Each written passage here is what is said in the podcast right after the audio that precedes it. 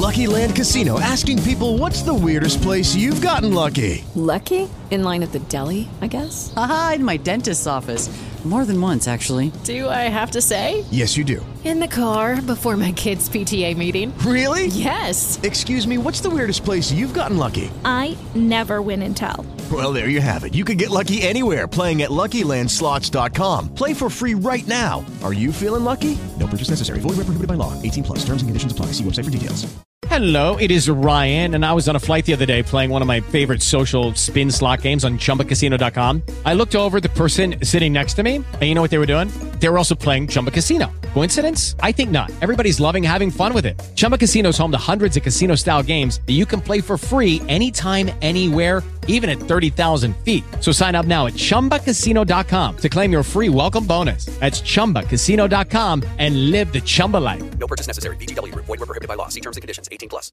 Entramos en eh, el cuarto bloque y estamos eh, viendo eh, cómo perfeccionamos la santidad de Dios para dar para tener una vida de honor de acuerdo al llamamiento santo que Él nos ha hecho.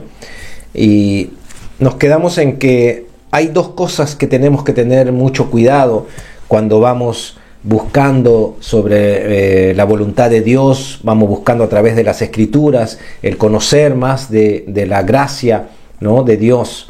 Eh, la palabra nos hablaba de abstenernos de cosas que batallan contra nuestra alma, que batallan contra el, ir caminando a la perfección de la santidad. ¿no? en el temor de Dios. Eh, hemos visto todas estas cosas eh, y eh, hay dos cosas que yo dije que quería nombrar que pueden causar el, un estorbo o causar que nos detengamos en, en, este caminar perfeccionando la santidad ¿no? y tener una vida de honor para el Señor una vida digna del llamamiento que Él nos, que nos ha hecho. Y es, eh, leíamos en Gálatas 5.1, ¿no? Y Gálatas 5.1 leíamos ahí que estad pues firmes en la libertad con que Cristo nos hizo libres. No estéis otra vez sujetos al yugo de esclavitud. Después el verso 4, de Cristo os desligasteis los que por la ley os justificáis, de la gracia habéis caído. Aquí hay dos cosas. Aquí hay eh, que hemos recibido las cosas, todo lo que hemos recibido de Dios ha sido por fe, ha sido no por esfuerzo nuestro, no porque nosotros hayamos tenido un mérito para poder recibir algo de Dios. No es que Dios dijo, bueno, yo, yo hago, o, uno piensa, yo voy a hacer esto para poder recibir esto otro de Dios. No, dice que la gracia, todo hemos recibido por la gracia de Dios. Dios ha querido entregarlo a través de su Hijo Jesucristo. Y eso lo tenemos que tener claro. No hay nada que yo pueda recibir de Dios por esfuerzo propio. Nada. Dios lo ha dado todo en su Hijo Jesucristo a través de de la fe, mediante la fe. La gracia de Dios eh, es todo lo que nos ha dado a través de su Hijo gratuitamente. Y ahí la palabra dice que nos desligamos de esta gracia si nos queremos justificar, ¿no?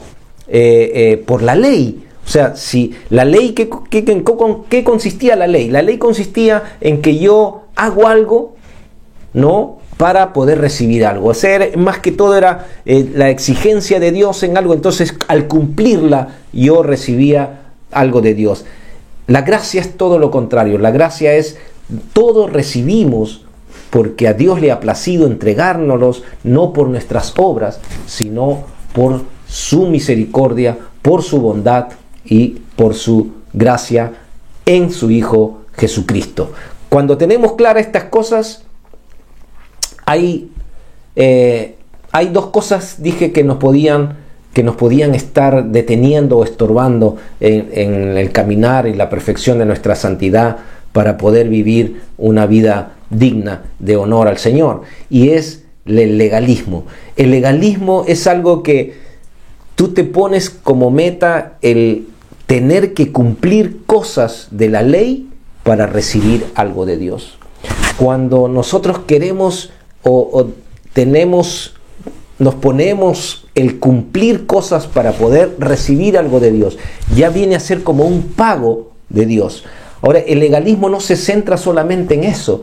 El legalismo también se puede, eh, el legalismo quiere decir eh, actuar todo por ley, ¿no? Ley, tú haces y recibes, haces y recibes. Entonces, muchas veces caemos también en el error de pensar de que Dios va, nos va a dar algo porque nosotros hagamos algo. Eso es caer en legalismo, en hacer de que Dios nos dé porque nosotros hacemos. Eso vendría a ser como un pago y no por la gracia de Dios. Todas las cosas que nosotros podamos recibir de Dios es a través de la fe que está en su Hijo Jesús. Ya tenemos todas las cosas en Él. Todo lo que necesitemos, todas las promesas de Dios se cumplen en Él y eso tenemos que tenerlo claro. El perdón, la sanidad, la salvación, todo es por fe, no es por obra alguna.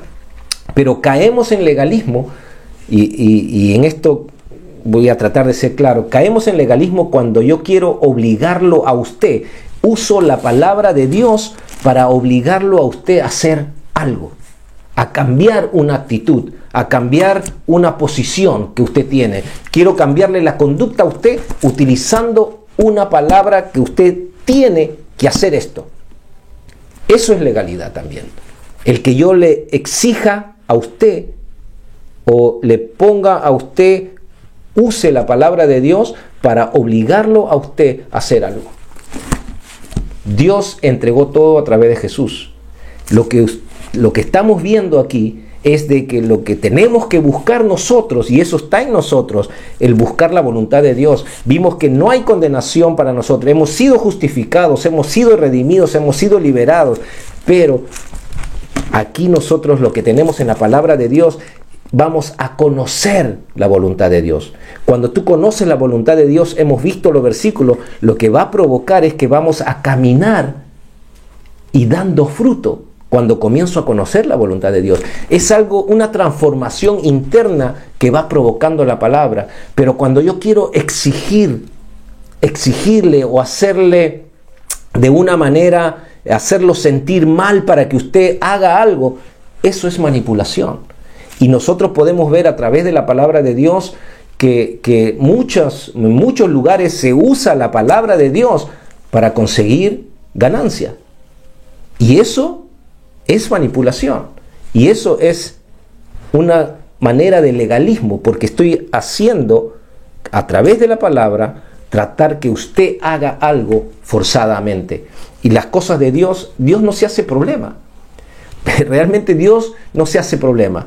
El otro punto es que como tengo todo el perdón de Dios, como tengo toda, no hay condenación para mí, soy salvado, estoy libre de, de, todas las cosas, entonces yo pienso, bueno, entonces puedo vivir mi vida como quiero, puedo hacer lo que quiero, porque a las finales ya estoy perdonado, he recibido a Cristo por la fe, todo lo he recibido por fe, la salvación le recibo por fe, y ahora, bueno, voy a vivir mi vida según mis deseos, mis deseos eh, eh, que están en la carne. Eso también estorba nuestra vida, porque eso es vivir en libertinaje. Y la gracia de Dios no, no nos ha sido dada para que nosotros vivamos en libertinaje. Porque todas estas cosas, si nos, la palabra de Dios nos dice, si vivimos conforme al mundo, vamos a recibir perdición, vamos a recibir muerte, no vamos a vivir de una, no vamos a poder experimentar la paz de Dios. Jamás la palabra de Dios me ha dicho o, nos dice que a través de vivir las cosas que, viven el, que se viven en el mundo, vamos a poder recibir paz. O vamos a poder recibir eh, eh, eh, o vivir en, en bendición, sin angustia, sin preocupación. No, la palabra de Dios nos está recomendando a nosotros, nos está diciendo, bueno, ahora que tú has recibido estas cosas, ahora que, que, tú y yo sabemos todo lo que Dios ha hecho por nosotros, eso tiene que provocar en nosotros algo. Tiene que provocar en nuestro interior, cuando el Espíritu de Dios está en nuestro interior y sabemos todas las cosas que Dios ha hecho, todo por su gracia, lo que va a provocar en nosotros es justamente buscar la voluntad de Dios, vivir perfeccionando la santidad apartado para Dios, porque imagínese el pensar de toda la bondad, toda mi maldad, todo lo que yo he hecho, todas las cosas que he vivido y todo el pecado que he hecho. Y Dios, a pesar de todo eso, pone en Jesucristo el pago de mi pecado, lo pone en Él. Eso es lo que provoca en mí. Y, al recibir a Cristo, al recibir esa salvación, ese perdón, esa justificación, lo que provoca en mí es un dolor tan grande de, de haber causado esto que yo quiero vivir para Él. Yo, yo quiero vivir para Él. Al conocer la bondad de Dios, lo que hace es que yo quiera vivir para Él. Y cuando voy descubriendo que hay una voluntad de Dios para Él, para mi vida, cuando voy caminando en esa voluntad de Dios, yo voy experimentando paz. La angustia se va, el, dolor se va, los problemas vienen, pero tú tienes una paz interior que sobrepasa todo entendimiento y puedes afrontar las cosas. Lo que hace el conocer la voluntad de Dios me, ha liberado de la ley, me ha liberado de vivir eh, eh, tratando de cumplir cosas que a las finales me doy cuenta que no puedo alcanzar, no puedo cumplir. Y eso no, no hace, no provoca en mí que, que viva desordenadamente, porque en ese desorden que yo vivía, en esa, en esa vida que yo vivía, yo no tenía paz, no tenía paz. Pero vi, cuando vino Cristo a mi vida, lo primero que recibo, junto con la salvación, es una paz interior que yo no podía entender. Y cuando yo recibo eso, la intención es saber más de Él, conocer más de Él. Y cuando a medida que uno va conociendo de Él, va transformando tu interior de tal manera que tú no quieres regresar a lo anterior, no quieres vivir de la manera que has vivido, donde te trajo tantas cosas. Por eso yo creo que eh, el legalismo y la, vivir, eh, usar la gracia para vivir como me dé la gana, esas dos cosas que hacen de que no podamos experimentar la, o perfeccionar la santidad de Dios y vivir una vida dándole gloria a Dios. La palabra dice que somos llamados, somos apartados para darle gloria a Dios, para darle honra a Dios en todo lo que hacemos. Según nos habla Primera de Corintios, capítulo 10, verso 31 al 33. Vamos a leerlo ahí. Primera de Corintios, capítulo 10.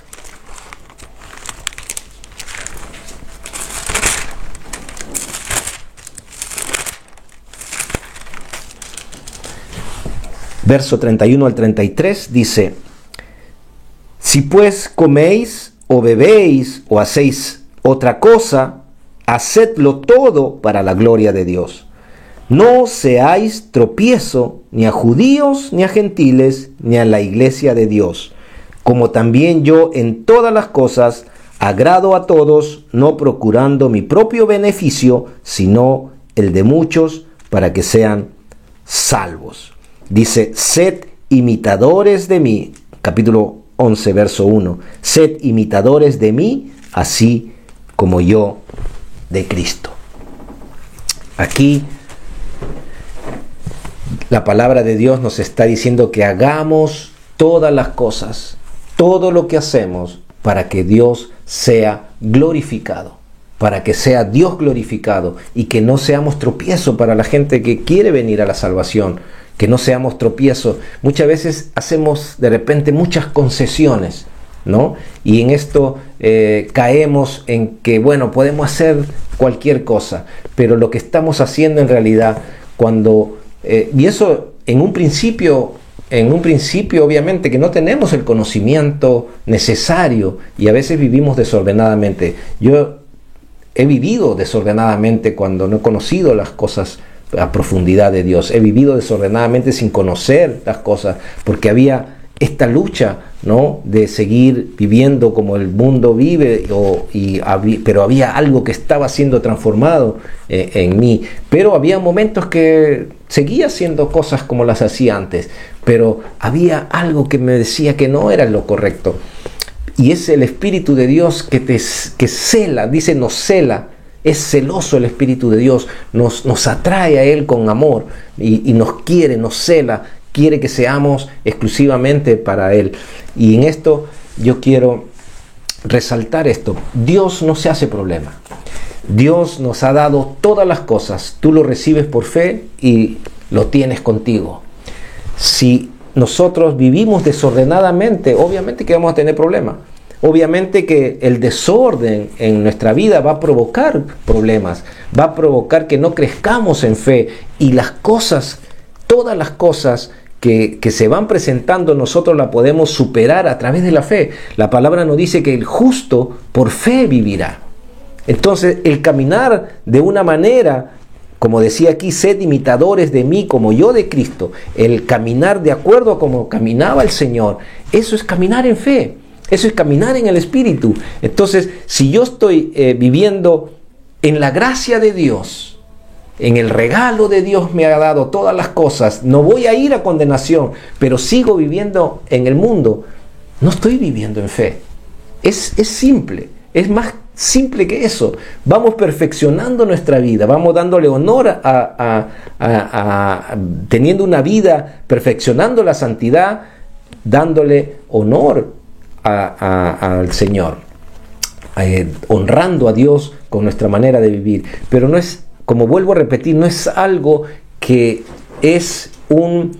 Eh, no es algo que es una carga para nosotros. No, no, debe ser una carga. Nada de lo que hagamos para Dios debe ser una carga, sino que dice debe ser algo que hagamos de forma con gozo, que nos gocemos de, vivir de esa manera, que sea algo en, libertad. Vivir en libertad quiere decir vivir en gozo las cosas que hacemos para el Señor. Y toda la Biblia nos habla y nos recomienda de cosas que nos convienen y cosas que no nos convienen. Dice, todo me es lícito, todo me es lícito, todo lo, puedo hacer, pero no todo me conviene. Es ahí donde cada uno de nosotros es donde pone en la balanza las cosas que hacemos. Todo nos es lícito, pero no todo nos conviene para nuestra, para nuestra vida espiritual. No todo nos conviene para vivir una vida digna y dándole gloria al Señor. Entonces es ahí donde nosotros ponemos en la balanza ¿no? las cosas que hacemos. Ahora, las cosas que hacemos y buscamos en el reino de Dios siempre dan un fruto apacible y agradable. Siempre va a dar un fruto de paz las cosas que vivimos y buscamos en el Espíritu. Y es a través de la búsqueda es donde las otras cosas van a ir saliendo. Si nos esforzamos por cambiar cosas, nos vamos a frustrar porque nos vamos a dar cuenta que no podemos hacerlo con nuestras propias fuerzas.